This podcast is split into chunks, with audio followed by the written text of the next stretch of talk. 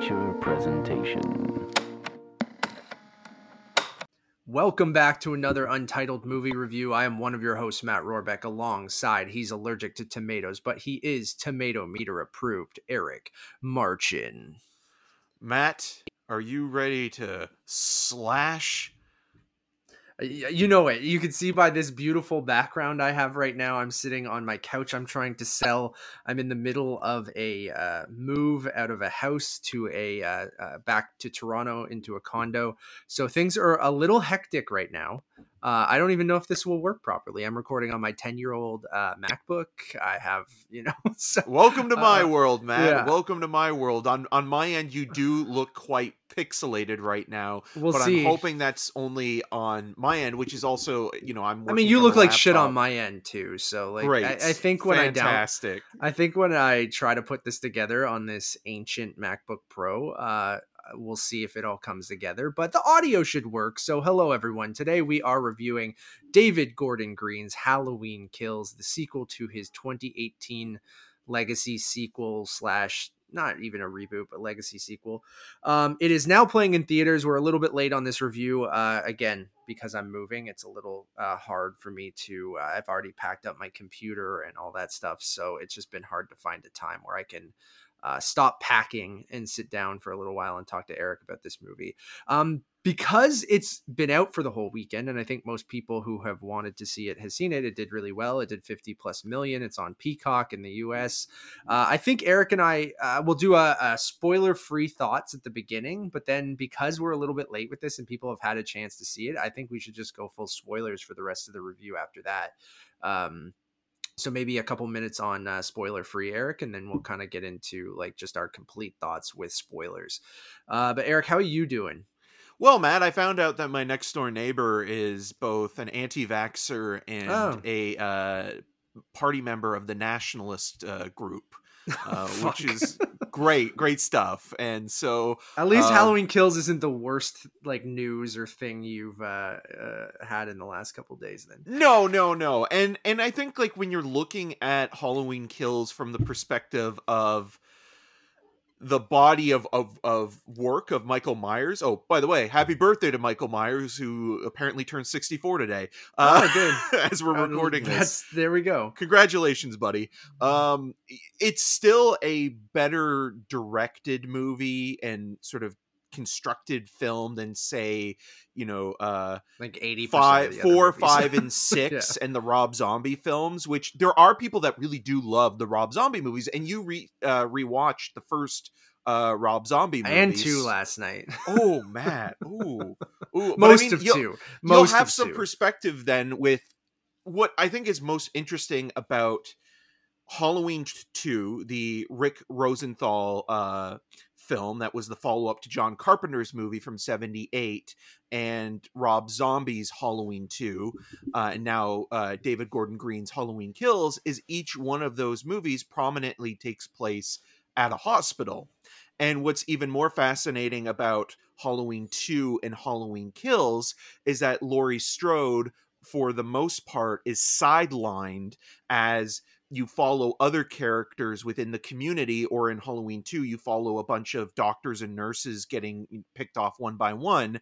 Um, this movie kind of its main focus or what it's trying to kind of convey is that it's Michael Myers versus all of Haddonfield and Mhm. it's one against all and it's the idea that you know mob mentality is both a good and bad thing it's kind of muddled in its messaging um but a lot of the uh, legacy actors from the original film are back, whether it's just in character name being played by somebody else. You have people like uh, Anthony Michael Hall playing Tommy Doyle, who was played by Paul Rudd in Halloween uh, Six, uh, that which was his first film, and Paul Rudd went by Paul Stephen Rudd uh, at that point. Um, and then you have characters that are played by actors that you'll have seen recently in things like Midnight Mass. So you have someone like Robert Longstreet, uh, who plays sort of one of the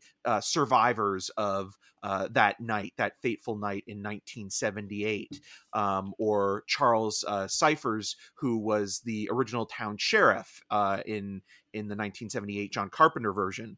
So Kyle it's very Richards as Lindsay, who you much got. yeah. So it's it's, on Real Housewives. I didn't even know that. so you know they're they're they're they're they're picking all the greats you know in terms of uh who they're going back to Yeah. um and and that's the thing with this michael myers is obviously a very iconic character and jamie lee curtis brought more to laurie strode than what was written on paper for being a final girl in 1978 and continuing with that character throughout the franchise but a lot of these supporting roles that they're kind of referencing to i mean unless you are a diehard halloween fan you're probably not going to get much out of that. I mean, there's even a fun little sort of nod to Season of the Witch, uh, Halloween three with the masks.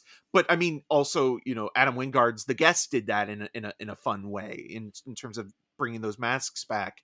Um, I found it to be not only disappointing but a little bit frustrating with how solid uh of an adaptation was. or or sort of yeah a legacy sequel halloween was in 2018 and then following it up with a movie that is more filler than killer and kind of feels more like a friday the 13th movie than it does a halloween film Yeah, I'm kind of right there with you. I think it's one of the bigger disappointments of the year because um, I think that 1978 film is iconic and classic, if not a little dated, but still charming because of that. Like, I still watch it almost every year um, and Jar- John Carpenter's score. And I just love like the atmosphere in that movie. Like, while today it kind of seems like quaint and not very scary, um, but like just the way that they use Michael in that movie of him just always being in the background or slightly out of focus or in the bushes or just you know slowly stalking Laurie and her friends in that first movie I think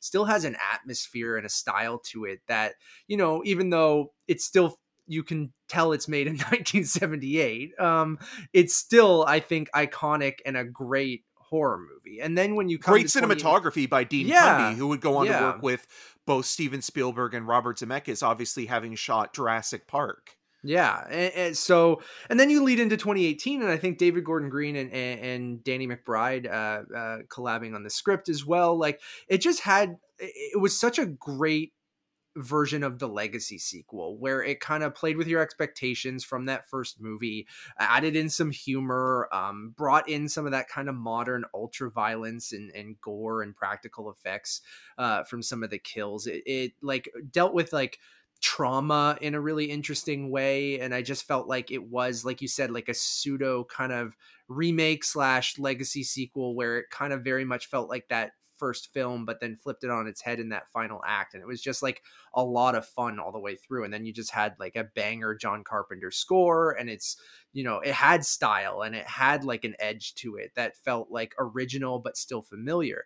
And then when you lead into this and i think we were all very excited because 2018 was such a pleasant surprise um that it's so straightforward and like you said just a base it, it kind of where 2018 I don't I hate using the word elevated but felt like it kind of took what that original slasher kind of concept was and, and still did something unique and and original and fun with it. Where this feels like it's going back and I don't think there's anything wrong with it and that and I think a lot of people will like it still because it ends up just being kind of you know what you would expect a basic you know halloween or slasher movie to be like a lot of gory kills like really really gor- gory brutal kills um but they're not then- effective because there's so Yeah. many of them and to the point where like there's a couple of moments of of direction that i think are interesting when uh michael escapes uh laurie strode's compound after you know the fire and with the pov um, shots of the firemen and stuff like yeah that. and, and and and well I, I think that's interesting and I, and I think kind of the first kill with that one couple that are playing with the uh, remote control drone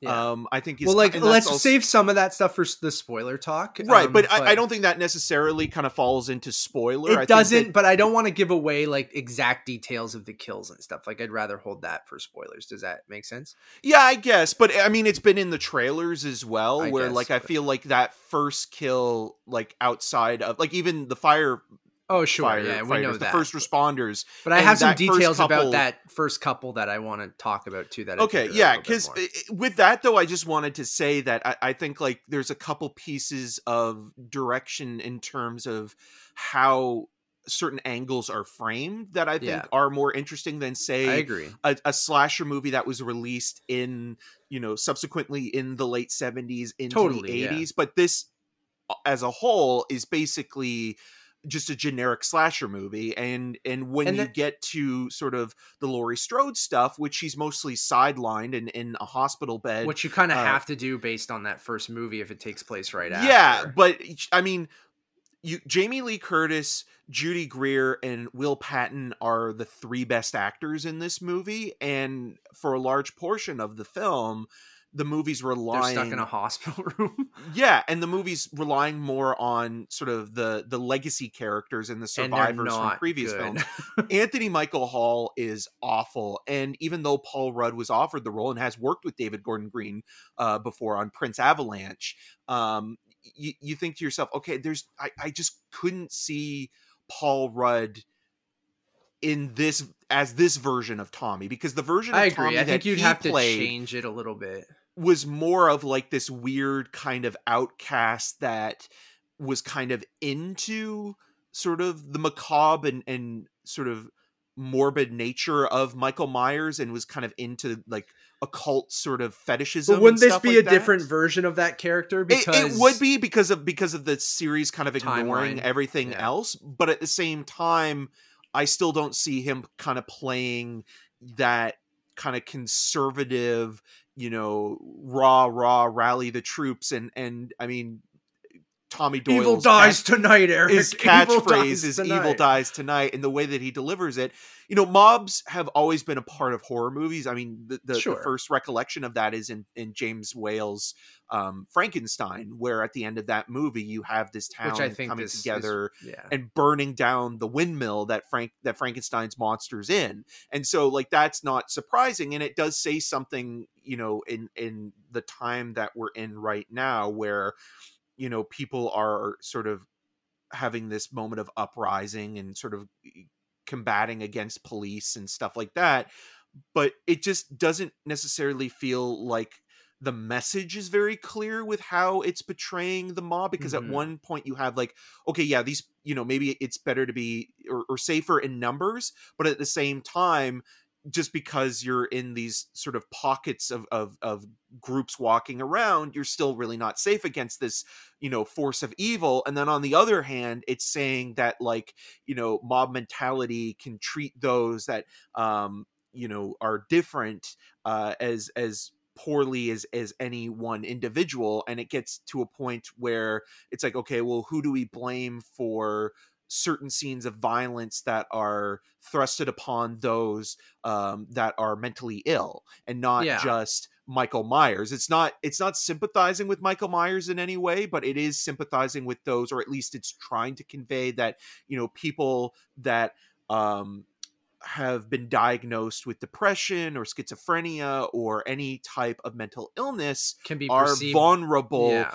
to these mobs to these groups because they're they're it's a pack mentality they're not And thinking I agree with yeah, I, I- and I think that there's some interesting stuff there. I just think the way that it's presented is so janky and so kind of um I don't know, one note uh that it just doesn't work. And when you have, you know, the quality of actors that you have throughout the movie and just when it comes from the, you know, bad dialogue to just moronic decisions throughout the entire movie, your suspension of disbelief can only go so far that this town would be doing this and these people would be acting in this way and like it, and it's so the mixed messaging of like do they know about michael myers or did everyone forget about michael myers but they seem some- to know because everybody knows the Michael Myers house. Like Yeah. people still are But then in that like you have a real scene- you have a gay realtor couple Sure. living in this house and yeah, they tell the the younger kids that are kind of trying sure, to play a trick on know them. Yeah. But it seems like they can't sell this house because of what it's known for as a murder house. I get that, but then at the bar in the beginning, it almost seems like Tommy's like uh, talking about this story, and people are like, "Oh my god, it's that guy!" And like, I didn't know about this event, or some people are, and like,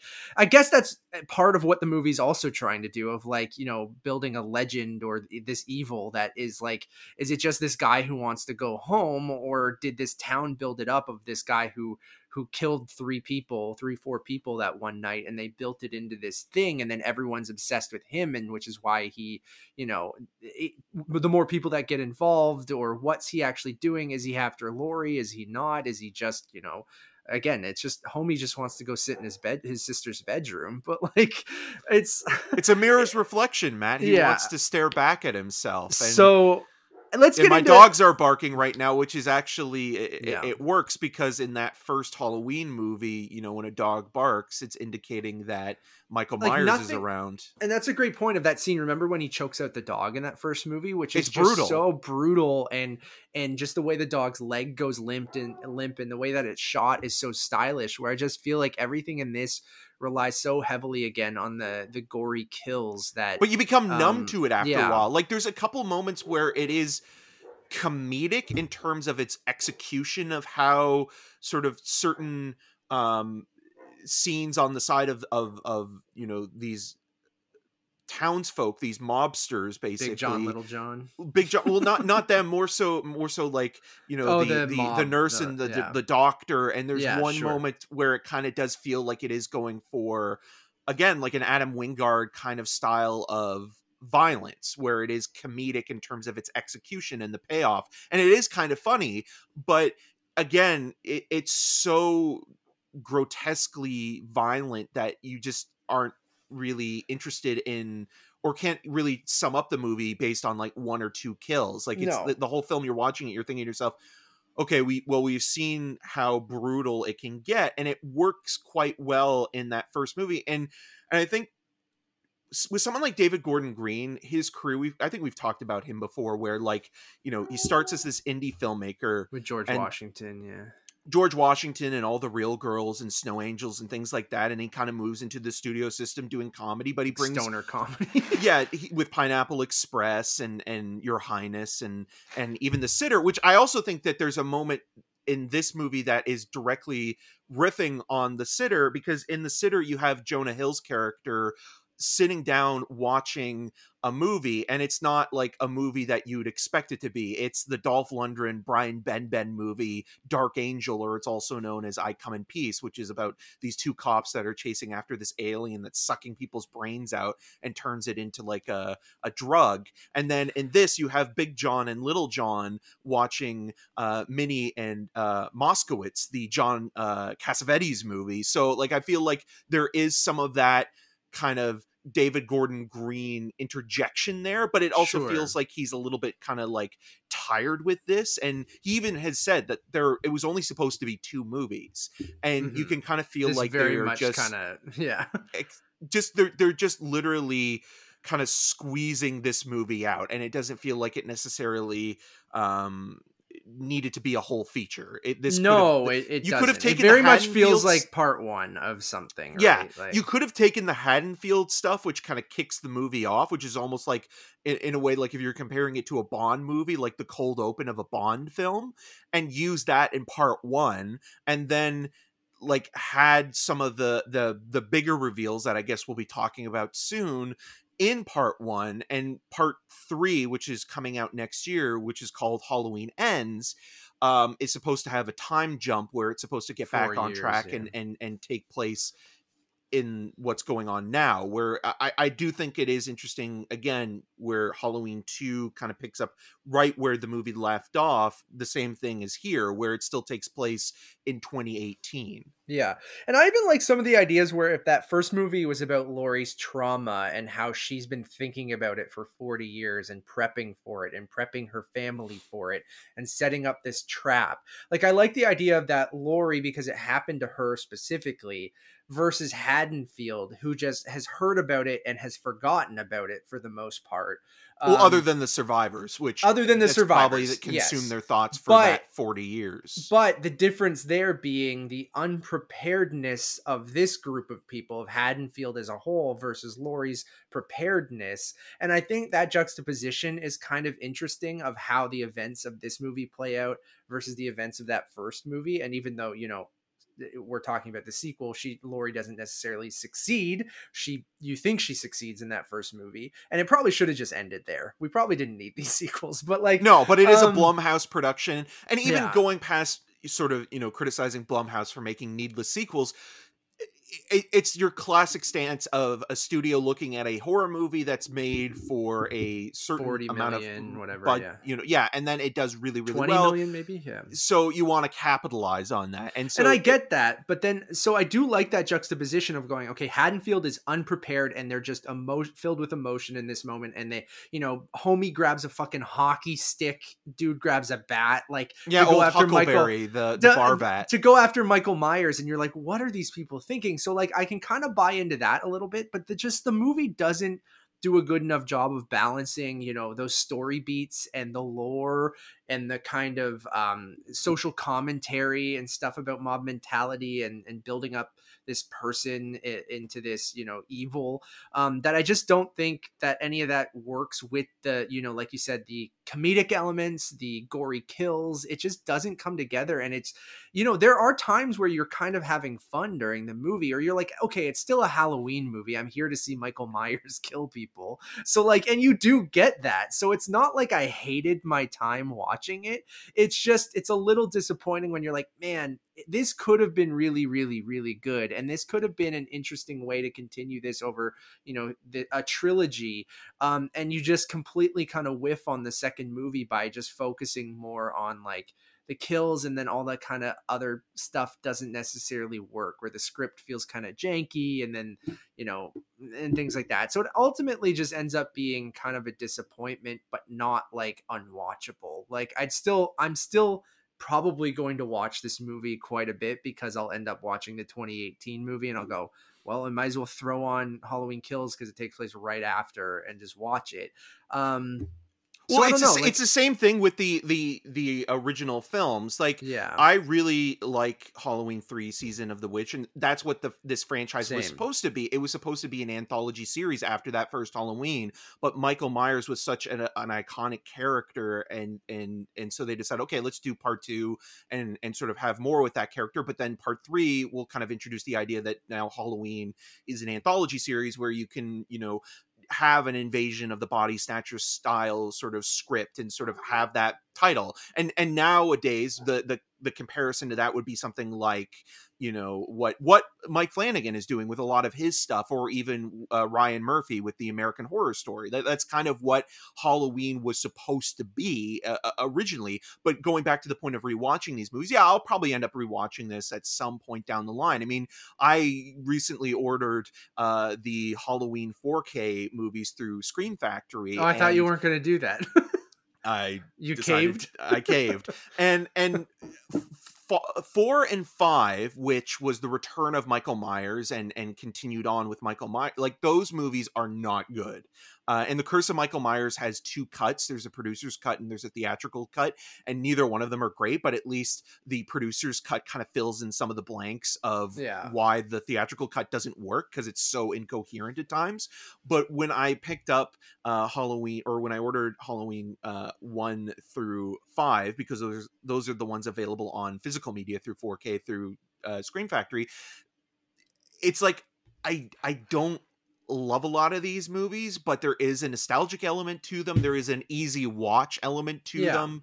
Um, there is an interest and fascination of being like, okay, this movie came out at this point in the 1970s or 80s so it's of its time so it's kind of interesting looking at it as a time capsule to see kind of how the studio system looked at Michael Myers or the slasher genre in general. So there are reasons to revisit this movie down the line but this isn't something like Dune where um you know it Dune was still a major disappointment but I'm willing to give Dune the benefit of the doubt when it comes to revisiting part one and looking at it how if if we get part two or a series and how it kind of all fits together where halloween kills even though it's part of a trilogy it doesn't necessarily mean that it's going to add anything more to No. the legacy of There's the one- character again and we'll get into spoilers and then that way we can kind of talk about it but um i do agree with you that it, it is a complete movie that's the thing like it's not like especially knowing that there's a time jump coming too it's like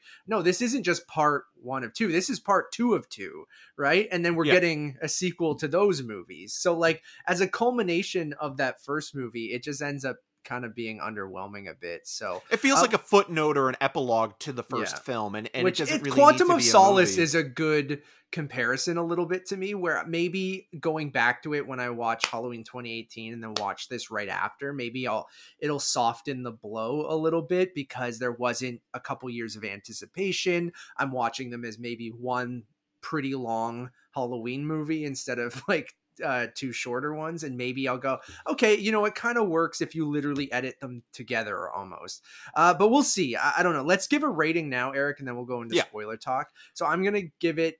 I almost am gonna give it a pass just because it's uh it's still a Halloween movie, and you get kind of what the title says is Michael Myers uh, kills a bunch it, of do, people. it, it says what Um, it does on the yeah. box Yeah. Uh, I'm gonna give, but I can't really give it a pass, so I'm gonna give it a 2.5 out of five.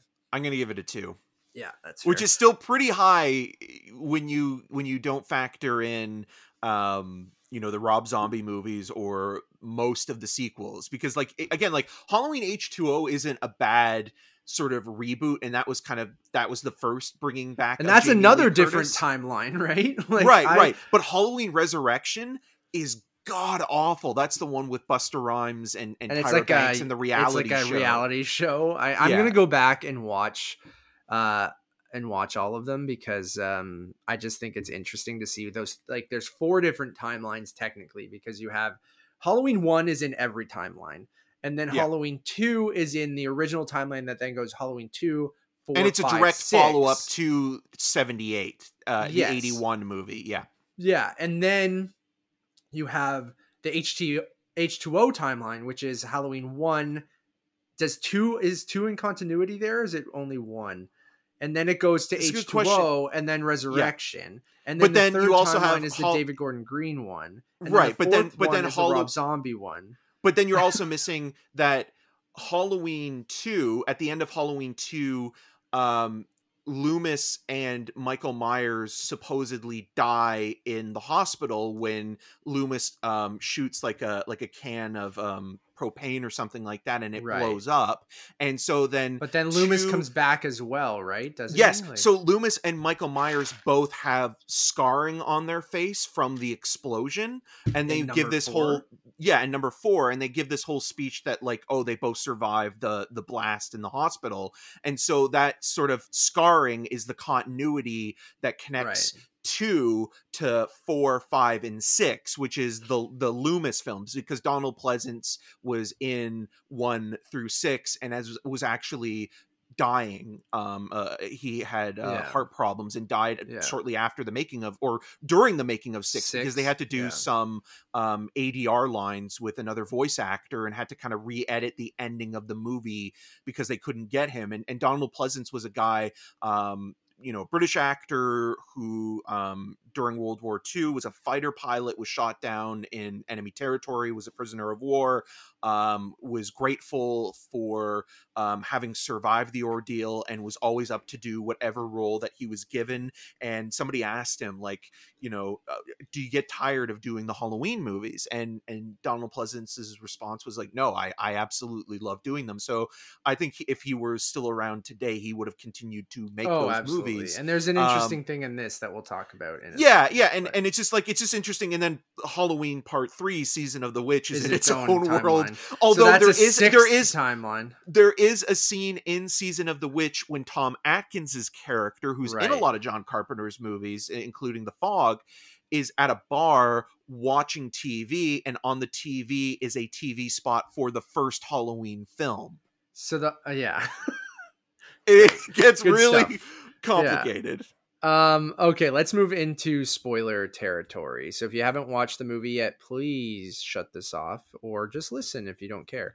Um So Eric, let's start. Like we didn't talk about. uh I didn't want to talk about the flashback stuff. I guess that's where I wanted to start first because, like, I actually do really like some of the flashback stuff. I just like the way that it's shot, how it kind of feels like they really tried to imitate the look and feel of the 1978 Carpenter movie in those sequences. And I feel like it doesn't feel as out of place as when movies usually do this, where they try to, like, put scenes that you didn't see from a from a movie from 40 years ago and they try to shoot it today and it just kind of looks off where i think you get a bit of that in this sequence but you have thomas mann who comes in to play a young Hawkins, um, sh- Sheriff Hawkins, and who's um, played by Will Patton in 2018 in, in the present, and then so you kind of see the a direct aftermath of when after Michael falls out of uh, Laurie's not Laurie's house, it's his house, right? Or is it no, Yeah. the, or is it Lindsay? well he's he's kind of he's heading to his place like Yeah. that's the point like Yeah. he's like Yes, they, he they left- talk about he just killed the uh uh annie and and yeah and he's heading home and so then that's Yeah. when you're also introduced to the doyle uh family and and i kept thinking of like o'doyle from the the billy madison universe as well um and and sort of uh you also get uh, uh lonnie as well uh, uh robert longstreet's yeah, uh, character as, Backstory. as a kid. And I got a little bit confused with that as well because I was thinking, oh, are these the kids that were being babysitted babysitted by Laurie? Uh, And and and so I was because like Lonnie, I thought was that character, but I'm not sure anymore. I think in Lonnie was just referenced in the first movie. I think, Yeah, well. Ben Like- Tramer is as well, who is Yeah. Laurie's date, Yeah. who gets killed Yeah. by um, uh, Michael. Um, and so, like, there are those references. And then to your point, I think David Gordon Green and Danny McBride put the most effort or thought into this sequence, but it almost feels yeah. like it's something that came out of like it was a last minute thing where it was like okay well we we we have to have a third movie now because we're obligated like this whole movie feels like it's out of obligation like david gordon green really is phoning this in like this is probably his worst Well, I hope he's not with- filmography. Uh, yeah, I hope that is the case, but it's just to get to Halloween ends and that he really puts everything into Halloween ends. I, I do too. I do too. But I, I think we'll and we'll talk about this a little bit more. I I do think that even though I do like Jamie Lee Curtis, I I, I don't think that the we talked a little bit about it in the review. I don't think that these characters are worthy of that much emotion and development Yeah. in terms it, it still is a slasher movie even though it is a cut above a- a lot of the other ones it's like putting you know more uh uh, investment in you know Tommy Jarvis in Friday the 13th like you don't But I kind of like, much but I kind of like that because you don't usually get that. That's why I like the Laurie stuff in 2018. At but the least. Laurie stuff again I feel like Laurie is not a, an original character Laurie is basically defined by both Ellen Ripley Sure. and Sarah Connor in James Cameron movies, and it's funny to think about that because one of one of Jamie Lee Curtis's best performances is in True Lies, and so like you're thinking to yourself, well, Laurie Strode really isn't like what what defines Laurie Strode as a person? She survived the night that Michael Myers came home, and she now she's become Ellen stress. Ripley or or you Sarah know uh, Connor, Sarah yeah. Connor or the Activia uh, spokesperson, and um. You know, like, like Activia, the? Activia, yeah, yeah. She's she's not she's not really the reason why you like her so much isn't necessarily the character, it's the performance, it's the actor. Jamie Lee Curtis brings more to the Don't part than than Laurie Strode is as a an iconic character. I don't think Laurie Strode's necessarily an iconic character. Right, I think she's Jamie Lee iconic Curtis because- is an iconic yeah. actor. And I think because 78 is such a iconic movie, and you know, I, I think you know, being one of the original, not the original, I guess, or one of the original Final Girls, or when the slasher movies started taking off. I think that's why. I guess it. Georgie, come on, not on the laptop. Jesus Christ. Um. Anyways, I like those 78 sequences. Um, I think that uh, they fit actually really, really well and are, are done really well. And I agree with you. It feels like uh, that's the stuff they put the most thought into. And I like Thomas Mann in those sequences. Well, Jim Um, Cummings, as well as the other police officer, um, is a character actor and a filmmaker as well, who directed uh, both the short and the feature length ver- version of Thunder Road, and then also uh, The Wolf of Snow Hollow. And in both of those movies, he's playing uh, a somewhat uh, incompetent police officer who's on the ner- on the verge of a nervous breakdown and here he's not on the verge of a nervous breakdown but there is kind of a quality to him that feels like he's a little bit out of his league, especially when he enters Michael Myers' sister's room, where it does play as like this comedic bit of like, "Oh, buddy, like you are done," you know, like Yeah. you're you're you're you're finished. And I am a kind of I'm a bit of a sucker for directors popping up in in like actual Yeah. acting roles and it's going to Yeah. be funny because next year uh Luca Guadagnino has a horror movie coming out with Zen uh, not Zendaya I was going to say Zendaya uh, uh Taylor Russell and uh Timothée uh, Chalamet called uh, Bones and All which David Gordon Green has a supporting role in that Oh, really? Yeah, um so i think that that's kind of interesting but again like i always like seeing directors in in like cameo roles in in movies and and he's good like he kind of has this kind of um bruce campbell kind of quality to him in a slapsticky kind of way um Mm-hmm. but yeah that sequence i think is the best and, and and obviously recently online um there were photos of the actor playing uh donald Tom Pleasence because- Jones Jr. because it's not it's not de-aging it's not cgi in any way it's just It's a guy makeup, who's yeah. yeah. and even though i think the performance is is more of an impression than it is sort of a, a, a like a, a real sort of like Yeah. oh, this guy really captured who donald so it's Pleasence two different people. So the backstory there, it's uh, they Loomis dubbed is they dubbed the voice yeah, right? Loomis is played by the film's art director Tom Jones Jr. Um, and it's his voice unusual and uh, is voiced by Colin Mahan, who did the voice of Loomis Voice in, in the- 2018. Yeah, so like he on the uh, dubs his recordings voice, and you can the you could tell the dubbing kind of thing like that.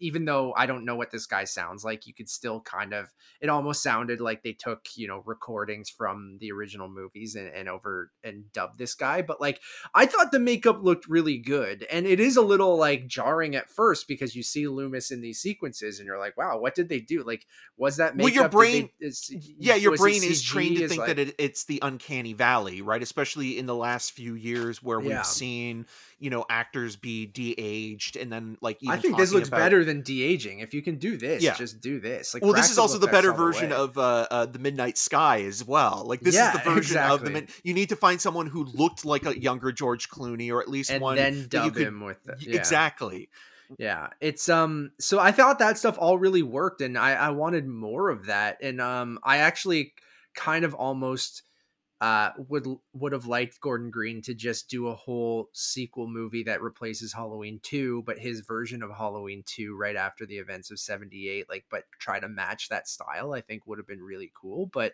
we got a little bit of that in this and I think it, it's it's a little janky in the way that it's set up where you have to kind of retcon that um uh the sheriff uh survives um from the but you know what though in a like- movie like this where michael myers continually Okay, gets gets killed in gunshot multiple and- ways how I mean, dumb he- is this whole he got his though? head cut off in Halloween H2O, and then in Halloween In Resurrection, Resurrect. they were like, "Oh, it was another guy wearing a mask who they by accidentally captured." So it's like, Like, it if, if you're if you're going so to have Michael. Myers continually come back after being just destroyed in the previous, which is film, part of the fun of the them which is I'm more than but, like- okay with the suspension of disbelief that oh, Will Oh, that- Patton Oh, survived. I I agree. There's some suspension of disbelief I'm fine with. Laurie surviving, uh, Patton surviving. Um, like there are some things. The stuff that is jarring in this movie, um, I think, is how dumb everyone is, which I know is a slasher kind of trope where you know is like, oh, but I just rewatched the Scream movies, and the Scream movies do a great job of deconstructing those kind of horror tropes and things like I'll that. be right And- back. yeah, like all of that kind of stuff, and with the town, Which that's, like, Halloween is a huge he- reference in that first yes, Scream movie. Yes. So then to have a sequel, which you're supposed to be smarter now, right? Like which the Scream movies also touch on as they go on, where audiences are smarter. You can't just give them the same horror tropes or or kind of have people go, well, it's a horror movie, so everyone's going to be a moron. No one's going to shoot him in the head or stab him in the head. Everyone's going to split off into small groups. But then the movie is also trying to have a commentary on like mob mentality and coming together to fight this evil. Let's stay. We're stronger in in a, in a group of people. Okay, now everyone split off and go find Michael. It's like it doesn't make any sense. Like it's like oh, let's all come together to split apart to do the thing that we just send people off in groups to get killed. And I know that's ultimately what we want to kind of see. Y- You know, you want to see Michael just brutally kill people, um, but you also you can't just do that at the disservice of your audience of being like, well, everyone is a fucking moron. Like everyone is stupid in this movie, whether it's like going into a house alone or splitting off. well that's the one that's the worst like, i think is robert yeah. L- longstreet's character lonnie you know goes to the house with uh laurie's granddaughter and and, and his and his son who i mean that's another thing that they almost completely erase is that his son is kind of it's shitty.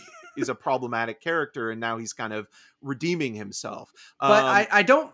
but when he I- when he yeah. tells those two characters when they're sitting in the car outside of Michael Myers' place, he's like, th- you know, they're like, we're going in together, and and and Lonnie is like, no, I got to do this alone. Immediately gets killed. five seconds later, like he's he's gone, and then they find his body kind of wedged in the Yeah. attic, and you're just like, It's everyone. What is was the point so of that? Stupid. Like just everyone is so dumb in the movie, and then that's but then the it kind of kinda works, you- I think, a little bit with where like you have the nurse and doctor couple and the the the doctor who's dressed as a nurse you know has this gun and is kind of you know That's a is great a little bit more actually. trained and that's the scene that reminded me the most of like an adam wingard movie Yes, where yeah. like you know she's firing the gun but she's ultimately killed because you know it, it literally backfires on her when Michael door- kicks a door, door open and- and she shoots herself. It's awesome. I laughed my ass off. I, yeah, like, and that is like one of the better. It reminds me of the scene in Grindhouse where uh, uh Mary Shelley's character, uh, Mary, yeah, uh, or or is it uh Maria Shelley? Uh, the, the the sheriff character in Grindhouse Planet Terror gives the gun to her kid and leaves her in the car, or leaves him in the car, and as soon as she walks away, he shoots himself in the face by accident. It's awful, by accident, but yeah. and it's off. But it's com- it's for comedic purposes. and th- and I think this was a brutal kill that actually worked for that kind of uh, that fine line of brutality with comedy. And the rest of the movie, like some of it is just nasty. Like you you mentioned the killing of the the elderly couple that are playing with the drone, um, and that's just brutal. And like with her jabbing the the, the bulb into the the neck and her slowly dying and watching him just stab knives, like testing knives into the the husband, right? Which I thought was actually kind of a cool sequence. well how it's framed i think Yeah. that that it like her watching her husband being slaughtered as she's slowly dying and it is interesting as well and no- nothing against like it you know the the the fluorescent bulb thing Yeah. was also recently done in uh simon barrett's uh seance there's a sequence that uh fluorescent bulb is jabbed into somebody's neck but in that movie it's kind of like turned all the yeah. way I've you've seen Um, that before. It's pretty brutal. yeah like, yeah it is it is it's pretty nasty and and yeah and i think like that sequence kind of sets up that like michael's on a warpath at this point where like Yeah. it's like him versus everybody else and and his sort because you never know his motivations you never know what he's And the movie thinking. touches on that, but not doesn't really go. Which I'm sure they'll go into in the next movie. But I just feel like it's all don't go- projection right like it's the idea it's like okay well he wants to go home like that's what and he doesn't really saying. care about Laurie. Laurie has just said he he wants me. He wants me just because she was the one in his path in the first movie. Where I think it's it's really interesting that conversation um, with Will Patton, um, where he's just like the the psychiatrist from the first movie, which is the worst plot point in that movie. They try to kind of give that a little bit more too. They go, well, he was the one that was obsessed with the story of you two, and he was the one who brought Michael kind of back. And Michael was just chilling at this, uh, you know, facility, and he just wants to go home. And he doesn't really like. He might not even know who Laurie is. Like he he might not even care. He's just like, you're always in my way. I just want to go chill in my sister's bedroom, and everyone who gets in my way, I will kill you. And like, I think that's interesting. It just doesn't really go into that. And I'm assuming that's what the next movie will go into a little bit. And I don't know how they'll handle this time jump. But then that war path it ends up being the thing that just kind of feels repetitive and a little bit boring in the movie because he just goes house to house or person to person and people are coming to him and he just kills them. And then again, if you just left this guy alone, he'd probably just walk home. And like, but no, yeah i think the only people that are really truly in danger in in terms of like if you were to avoid michael myers are are the the gay realtor couple like i think they're the only ones that are in any sort of true danger because they're living in his house Yeah, right? I mean, Like- the- he does go house to house. Like he do, he could have just walked by these houses, but it's almost like he'll walk a straight path to his home. But if he sees you on the way there, he'll kill you.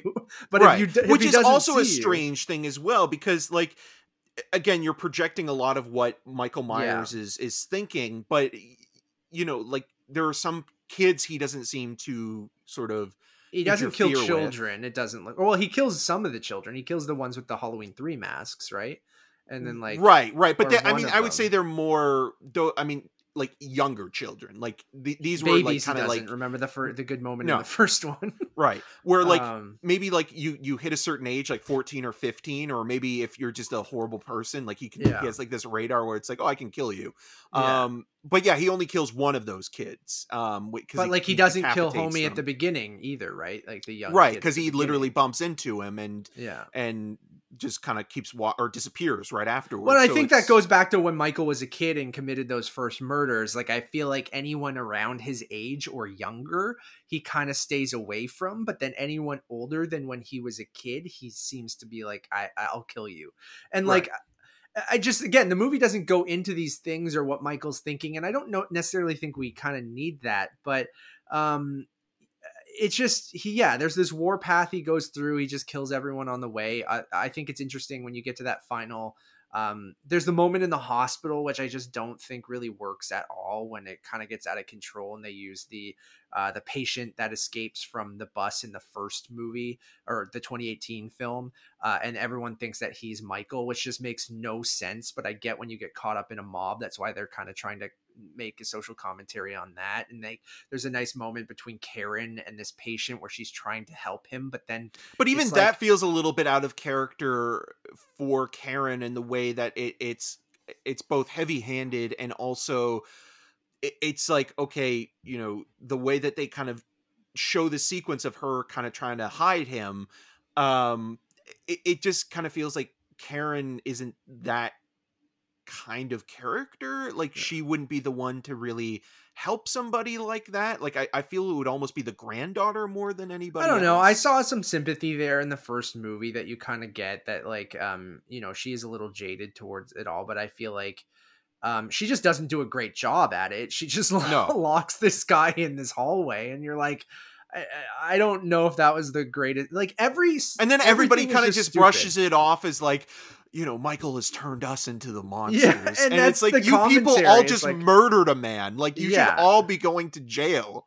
Yeah, and then Tommy just like and his continuous uh kind of trying to bring everyone together to take it down is just so awful and just the way that it's handled and that final sequence when they they you know Karen helps them lure Michael you know away from uh the you know after he kills Big John and Little John and um one of which is And- played by and- michael mcdonald Yeah. of mad tv so Yeah. the whole time you're thinking about stewie and then yeah the other look what I actors can do uh, uh Scott MacArthur. So like yeah, you're just the whole time like and it's a shame because um Michael McDonald's death in you know the Austin Powers movies are more memorable than his death Yeah. here. And I was thinking, oh, he's gonna get like Mike a really- Myers yeah, exactly. He's gonna get a, a real Um, fun death and and like in, in the first Austin Powers, but he movie, does do this the- as well yeah, he's the guy that is is like when um when Mike Myers is Austin is Powers is on the ste- steamroller. yeah, so stupid. I love that. Um, so then you get this mob sequence at the end where you think Michael's just gonna fuck everyone up, but then everyone just beats him with baseball bats. Yeah, and then you have Charles and, like, Cyphers, who plays the um, original sheriff, repeat the line that he does in the original that everybody's Yeah. entitled to one good scare.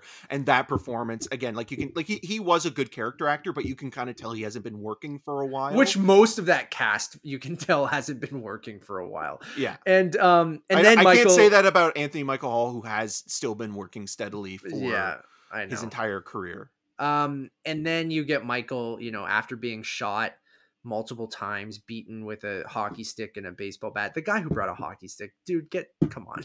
And like, uh, and then just this is the thing that pisses me off the most. Karen, who in the first movie has a great moment of like tricking Michael and helping trap him and be like, gotcha with the with the shotgun and stuff like that.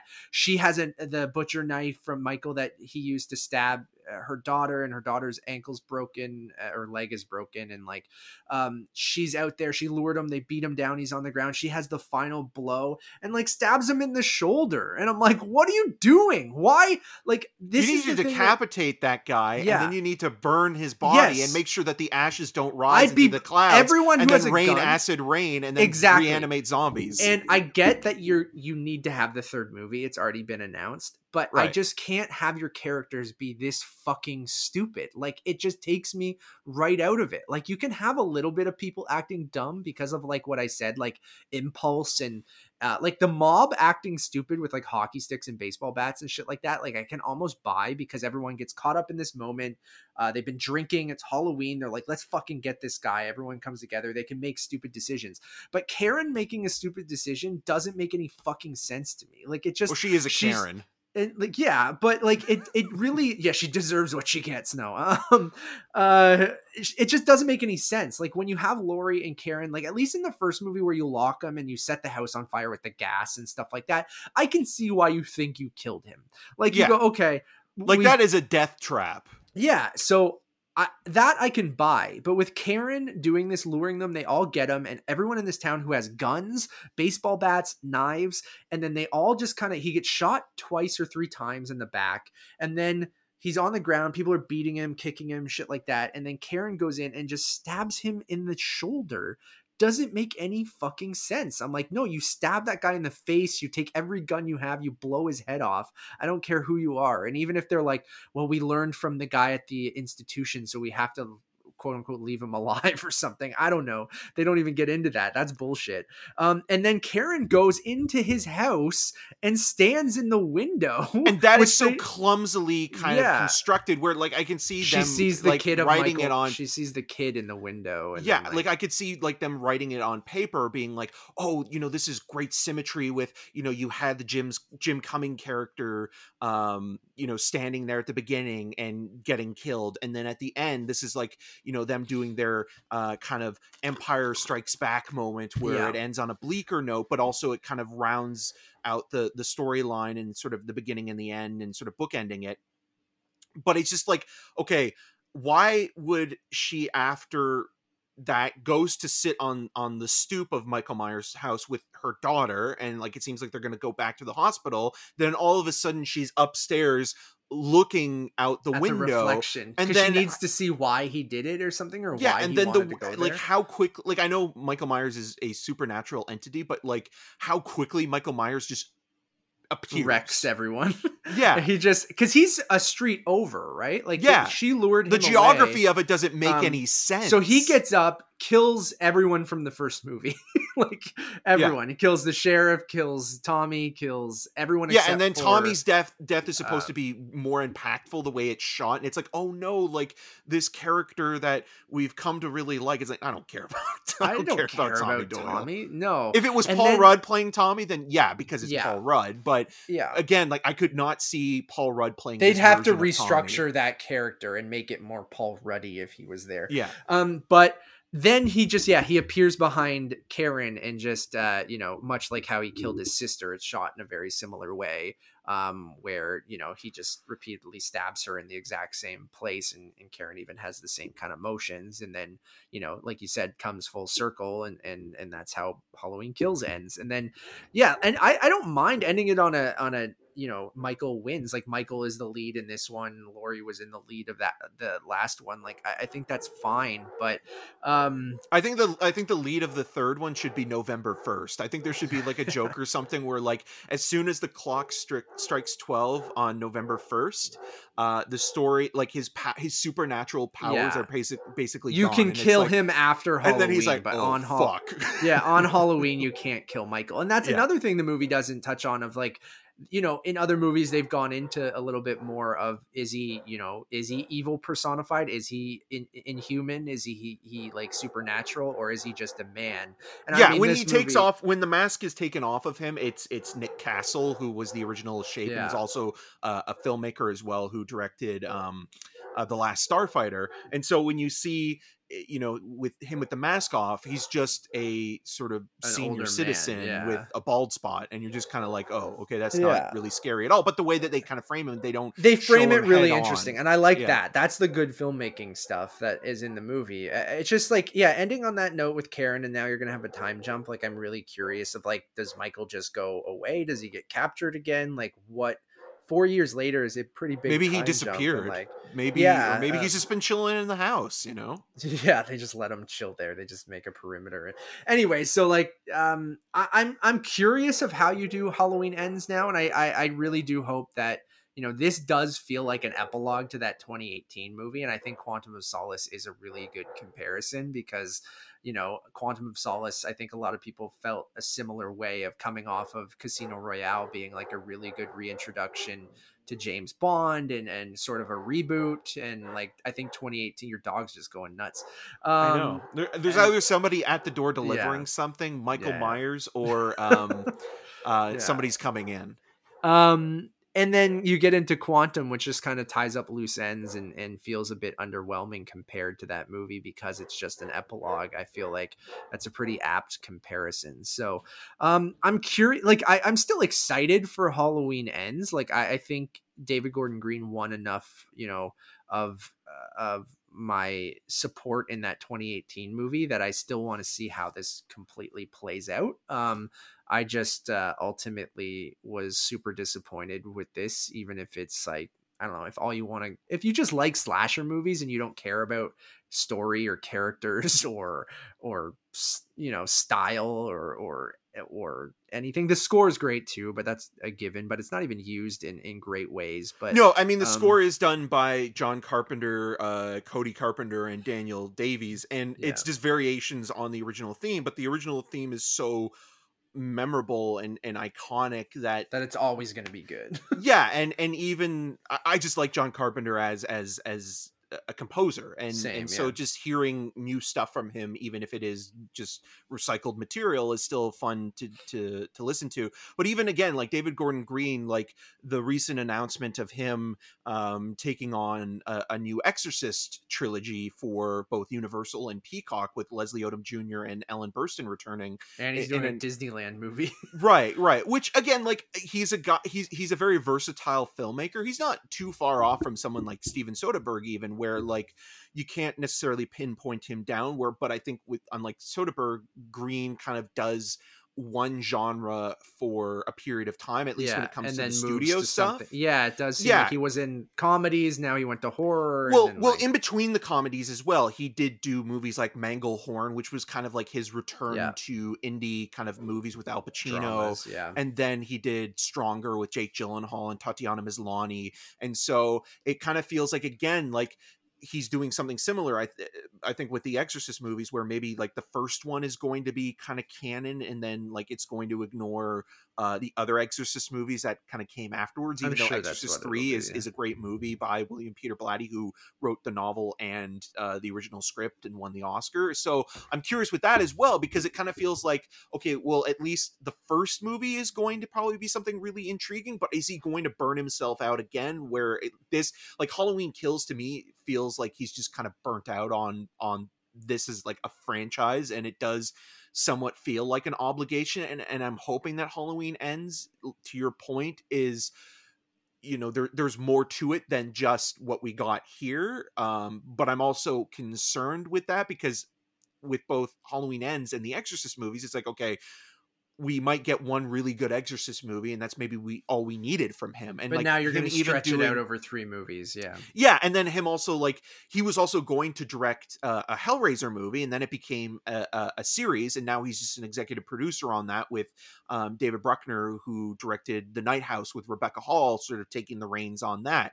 And he was also, I, I mean, I've- mentioned this on the uh, on the regular show as well. He was originally going to direct Suspiria, which then was directed by Luca Guadagnino, which now he's working with Luca Guadagnino, but as an actor. so Um, interesting yeah, I- yeah. I, I don't know like I, I agree that you know i think the double-edged sword is that these movies uh, can be made for very little money uh, the blumhouse way and they make a lot of money so you kind of sometimes get something that probably should be one movie or two movies at most which he originally wanted to do stretched out into three which then kind of waters down maybe that middle installment or just the entire trilogy right like I would have been totally fine with 2018 just living on its own with that ending. Um, I think it's almost like you know a perfect sequel to that original film 40 years later, and then uh, It's a Yes. one and done thing almost. It feels like with David Yeah. Gordon Green at this point. Like uh, you know our minds might change with Halloween ends, but it's like you bring in a guy like that he does his one movie and adds some indie cred or artistic vision to a franchise yeah. like again to your point with the bond movies where you know they started bringing in people like sam mendes and cary fukunaga and you know and even spectre look at that follow-up compared to skyfall feels like it's from a completely different person because it feels like sam mendes wasn't as interested in spectre yeah, it, it i know you like, like, it a little bit more than i yeah do, but but no yeah. i do agree with what you're saying though where like it's like oh i you know skyfall was so successful so do I want to do another movie because it was it, you know it, it, it, made a lot of money and it gave me a lot of critical success and acclaim even more so than being a you know a known theater director and an oscar winner and things like that. Um and he decided okay yes but then i think like it's almost like you you bite off more than you can chew where you're just kind of like oh i'm just kind of repeating myself and doing the same thing again and i feel like that's with a lot of filmmakers where you know, even with people like Sam Raimi doing three Spider-Man movies, you know, like he wasn't necessarily in complete control of, one, yeah. of those films, especially with the Venom stuff being dictated to him, saying like, "Oh, we have to have that character," or even when like Batman Returns now is considered a great comic book movie, but at the time when that film was released, a lot of people hated it. And even though Tim Burton got to make more of his movie with Batman Returns than with Batman 89, his pitch for the next because he was going to do a third Batman movie, but executives wanted it to be lighter in tone, and they he was just like, it's not working, so I'll yeah. just stay on as a producer and no, then I, bring in yeah. someone else to reboot it, basically. So it'll be interesting. Uh, we'll see. We only have to wait one year, which I don't think they've even started shooting. Uh, Halloween ends, which is I know these probably don't take very long and don't cost that much, so um, I, am sure they'll they'll have no problem, but I think it's not shooting until January, but comes out uh, next October. So we shall see. It performed very very well, even though it was available on Peacock for most people. Um, so I mean, good on it. It was the highest R-rated and uh, horror movie opening uh, since the pandemic. So um, you know, it's working. So let's hope that this third one um, works. But uh, that's going to be it for us today. Uh, we appreciate everyone who has stuck around for the whole hour long spoiler conversation um, and the spoiler free review at the beginning. Uh, we have a lot of other content we would love for you guys to check out, both on YouTube and podcast services. So on YouTube, you can just search Untitled Movie Podcast. We should pop up there. We'd love for you guys to drop us a subscribe over on there if you even if you don't watch the video versions uh, it still really helps out. And then we're on podcast services everywhere untitled movie reviews untitled movie podcast and untitled movie conversations. We should have some cool stuff coming up. I'm still in the process of moving so content will be kind of scatterbrained over the the next couple weeks. Um, you might get some reviews a bit later than we would usually post them because uh, I have to miss like Halloween Kills like that. Halloween Kills, but also um, the new French Wes Dispatch. Anderson and, and a couple of antlers, a couple other things that I'm going to kind of miss the screenings of, unfortunately. So we'll have those either the day they come out or the week after, or something like that. As well as we're going to do a conversation on DC Fandom at some point. It's just scheduling. Uh, we're trying to figure all that up out, uh, as well as we have reviews up for Mass and other things that you guys can check out. So uh, appreciate your patience. I promise I will uh, get my new setup at my new condo. It might take a little bit of time, so you might get janky backgrounds and, and setups, but um, I'll make it work. So I really do appreciate it, everyone. Uh, as always, my name is Matt Rohrbeck. You can find more of my work around the internet, but mostly at untitledmoviepodcast.com. And you can follow me on all those social medias at Matt Rohrbeck. And I'm Eric Martin. You can find more of my video reviews at rogerstv.com slash cinema scene and on the social medias at EM6211. Until next time. Evil, Evil dies, dies, tonight. Tonight. Evil dies it? tonight.